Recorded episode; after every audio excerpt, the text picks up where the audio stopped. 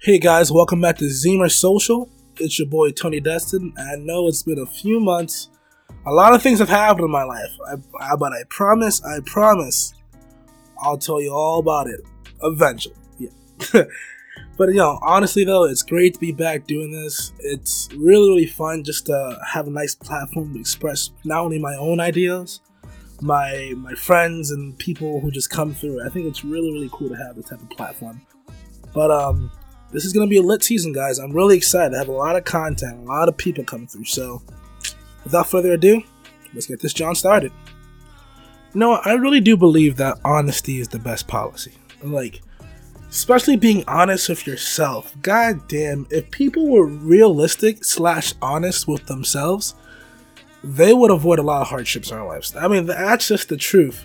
Because I talk to my boy Eddie sometimes, you know, shit hits the fan, and just like we kind of just bitch about it, and like this, it, it should be like this, and be like this, but then after a while, we kind of just stop and be like, Hikey though, it's probably our fault, which is like so flippin' true. It's just like I realize it's either our fault and the fact that we choose to dwell upon something that we have no longer control over, yet we choose to dwell over for no reason because it's not going to change the results, or it's either our fault because we didn't put enough work into the process. Either way, it's something that we can improve on as people. Being more honest with ourselves. Because honestly, I feel like people always look for the first person that fucking snipe at whenever shit hits the fan. I, I know a lot of people who just like I always do everything perfectly or to the best of my ability. So if shit hits the fan, it's never my fault. It's something else. It's always something else. always something. I'm like, why? Why can it ever be you? Like sometimes it's just like maybe you didn't do your best. Maybe you still have much to learn. Like people, I see people like that sometimes. I think to myself, wow, I low key think like that sometimes.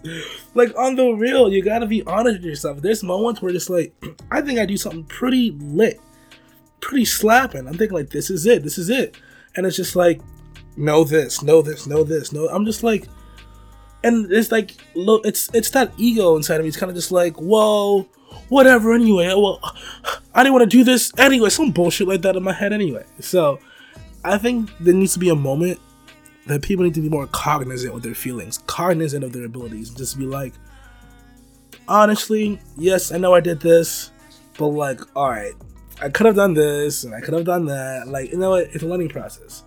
And some people are like that, but like, not a hundred percent. They'll be like, yeah, it's, it's my fault a little bit, but it's also because they don't. They try not to take full blame because it, it makes them feel better inside. But honestly, you gotta realize that like sometimes you just gotta blame yourself a little bit. Just like because that that little blame, that honesty blame, I'm gonna call it, it just makes you cognizant that you need to grow more, which is never, never a bad thing. I'm just saying that we just we as people, god damn, there's gotta be more honest about what we bring to the table, what we brought to the table. Okay, so this honestly reminds me of a story when I really wasn't on my shit but I refuse to take the blame. And like looking back on it, I realized how drawling I really was. But uh let me just say it real quick. so this is back in the sixth grade. I had a teacher, let's call him Mr. R. Alright, so in Mr. R's classroom, there's like six six groups, six tables. Everybody sat around four people per table. So three on each side from the middle of the class. So and it was organized by like girl, boy, girl, boy, girl, boy, you know, all that diversity shit, whatever. So, in my table for sixth graders, I had like the popular kids, you know, oh yeah, real cool, know, talking that ish, know, talking that sixth grade game, getting them girls, all that. So they would always do that at the table. Me, back then, with my glasses and my sweater, I was chilling. I didn't talk no nonsense.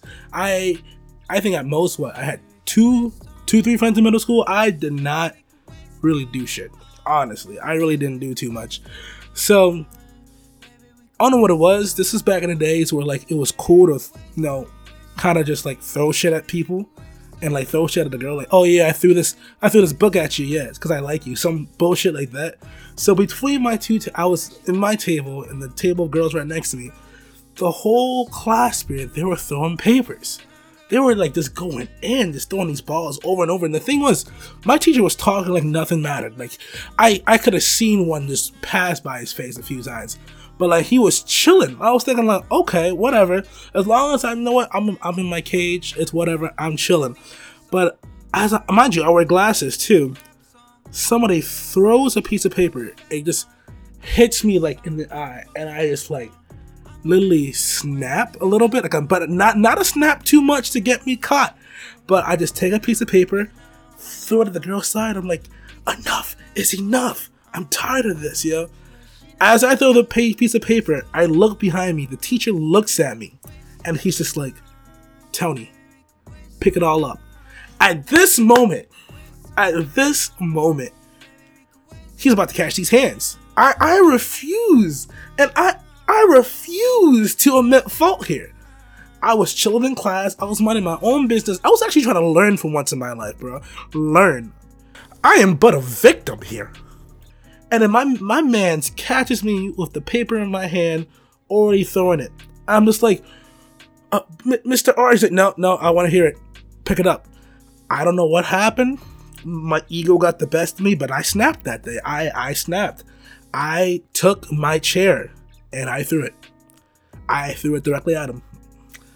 But but in my defense, right before I landed that finishing blow of that throw, I thought to myself, if I hit him, probably going to jail. I literally thought that as a black kid, like I do not want to bring harm to my white teachers. That just wasn't gonna happen.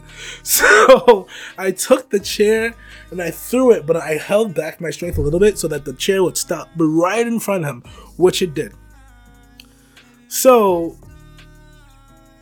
as you can see from my story, if you're not cognizant of your situation and you don't start to take blame, because at the end of the day, I feel the fucking paper. I chose to be to join in the action. That was my fucking fault.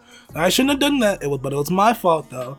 I should have been like, you know what, you got me. I'll pick it up. But no, my bitch ass was like, this is Sparta on his ass for no reason, for no fucking reason. Because I'm drawing. I was drawing back then, you know. I really was.